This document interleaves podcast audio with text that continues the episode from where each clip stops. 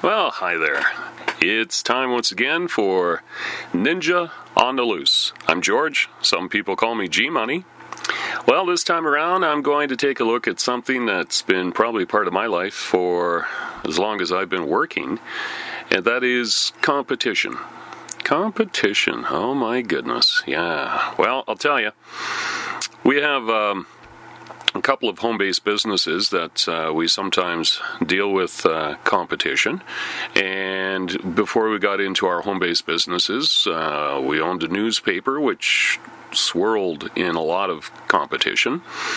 Uh, before that, I worked in radio, which had competition.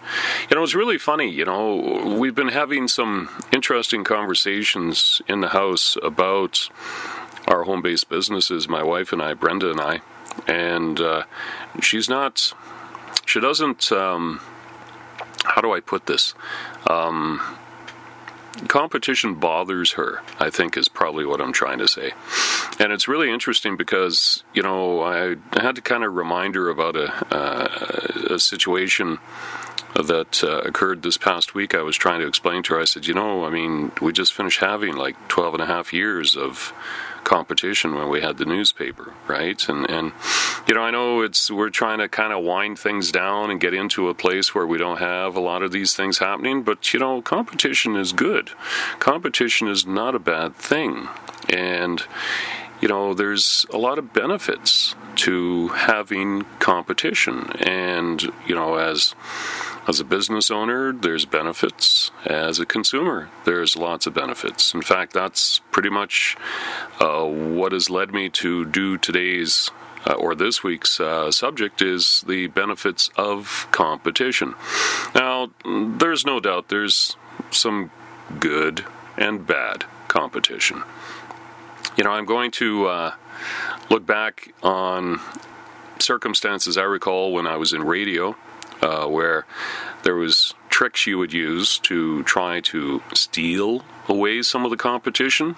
And what we did in the radio station, uh, one well, more than one of the radio stations I worked at, was uh, one way to kind of sort of pull away competitors, and this is advertising, uh, was to, you know, be able to show to your prospective clients that you had the most listeners you know, who tuned into your programming at certain times of the day, and this is the place where you would try to sell these advertising uh, campaigns for these uh, clients. But in order to actually get those uh, numbers, you would have to be able to prove that you had more people listening to you at that certain time. So this is what happened when uh, you you've heard of ratings on television. Well, radio has a program very similar to that where. Uh, twice a year at least, uh, people are sent out surveys that they monitor what their listening habits are and they make note of what they are and this data is collected and it uh, gives radio stations in Canada uh, some sort of basis on going to advertisers and saying, yeah, between this hour and this hour, we have this many listeners, and uh, you have the chart where you can see what the competitors in your market have, and you can say, yeah, we're number one in this market for this, or whatever the case may be. So, you know, that is a really interesting tool to use uh, to show that you have uh, an edge on your competitor. But when we're in uh, the radio world, the, the way that you would actually try to increase those numbers, here's the tricky part, or the trick, is that we would have an idea of when the ratings were going to be calculated. Uh, the Bureau of Broadcast Measurement would tell you that sometime in this six week, six week uh, period, uh, there's going to be a couple of hot weeks. And those couple of hot weeks would be when the surveys are distributed. But th- at least you had a bit of an idea when this was going to happen. And so that is when you would start to roll out your big promotions or your special deals or whatever it was just to try to capture audience uh, listeners, right? So you would do. Uh, well, you've heard uh, on. I'm sure if you listen to radio at all, you've heard these big uh, deals where you know, uh, listen now, 12 caller gets, uh, you know, uh, all expense paid trip to pick a place or whatever. The the lavish, the more lavish the gift, the prize, you can pretty much bet it's got something to do with ratings. And that's pretty much the way radio stations would do that to try to pull in their listeners and then, like I said, be able to use that data to uh, kind of try to steal some business from their competitors. And it's legitimate. I mean, it's not a bad thing to do. I mean, if you can prove those numbers, then, you know, obviously, if a client wants to reach more people, it just makes sense to reach the people uh, who are listening at a certain time. And if it's a peak listening time, then you want your ads at that point. I mean, it just kind of made sense. Uh, in the newspaper business, it was a little bit different. Uh, sometimes the competition for us uh, revolved around pricing more than anything else and of course numbers. I mean, you know, it's it's really cool to say that you uh, sell this many more papers than your competitor, but you know, I uh, used to actually kind of counter that with saying, well, you know, you only need one person to buy your item.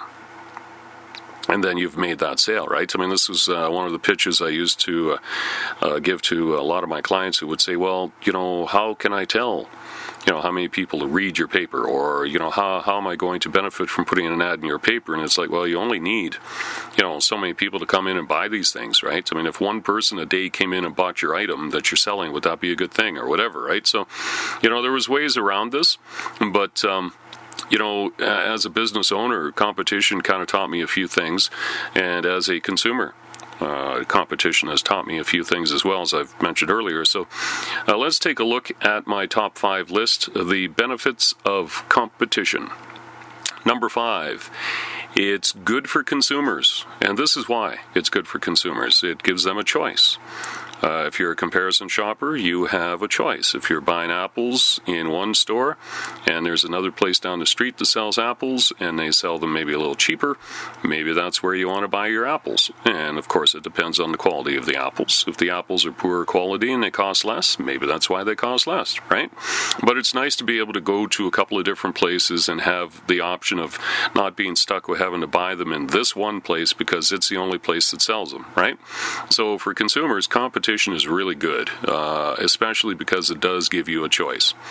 Number four, uh, benefits of competition is it gets you to focus on key customers. Now, this is a, a, a tip for business owners. So, for example, key customers for, for us uh, would be our repeat customers, right? And our big customers. So, you know, it doesn't mean that you roll out the red carpet and, and you know, suck up to them and not everybody else, but it does give you reasons to appreciate the business that your big customers or regular customers are giving you. So, you know, without them, you've got virtually nothing, right? So you need to find ways to show your appreciation for these customers. And competition does actually give you a reason to do that because it basically gets you to focus on those big accounts or uh, big spenders, if you will, or whatever the case may be. Those are the people you want to spend some time with and you want to get to know a little better and see if you can, if there's a way that you can service them even better. Because you know they're already on board, right? So they're already spending the big bucks with you. You just need to now find ways to retain that and uh, get to know them better. Like I say, make make things fit better for them, whatever the case may be. Number three in my list of benefits of competition is it causes you to be creative. And I experienced this quite often uh, when I was in the newspaper business because it uh, forced us to come up with new ideas.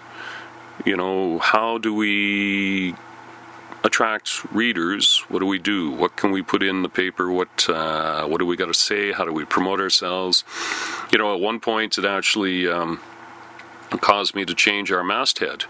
You know, to make it look a little more attractive. I changed the uh, look of the front page to make it look a little more attractive. You know, just things like that to make you stand out a little more, make you look a little different to your competition. Uh, you know, I changed I changed fonts on our in our paper. I totally changed our headline fonts. That was one of the things I did as well because I just didn't like the way they looked. It looked a little too old school, so I wanted to give it a little more contemporary look. So you know things like that. When when you have competition, it, it causes you to be creative and do different things and kind of you know try to be different. And that was uh, definitely a, a, benefit as far as I was concerned. Another benefit of competition, uh, number two on the list, is it helps you to identify potential threats.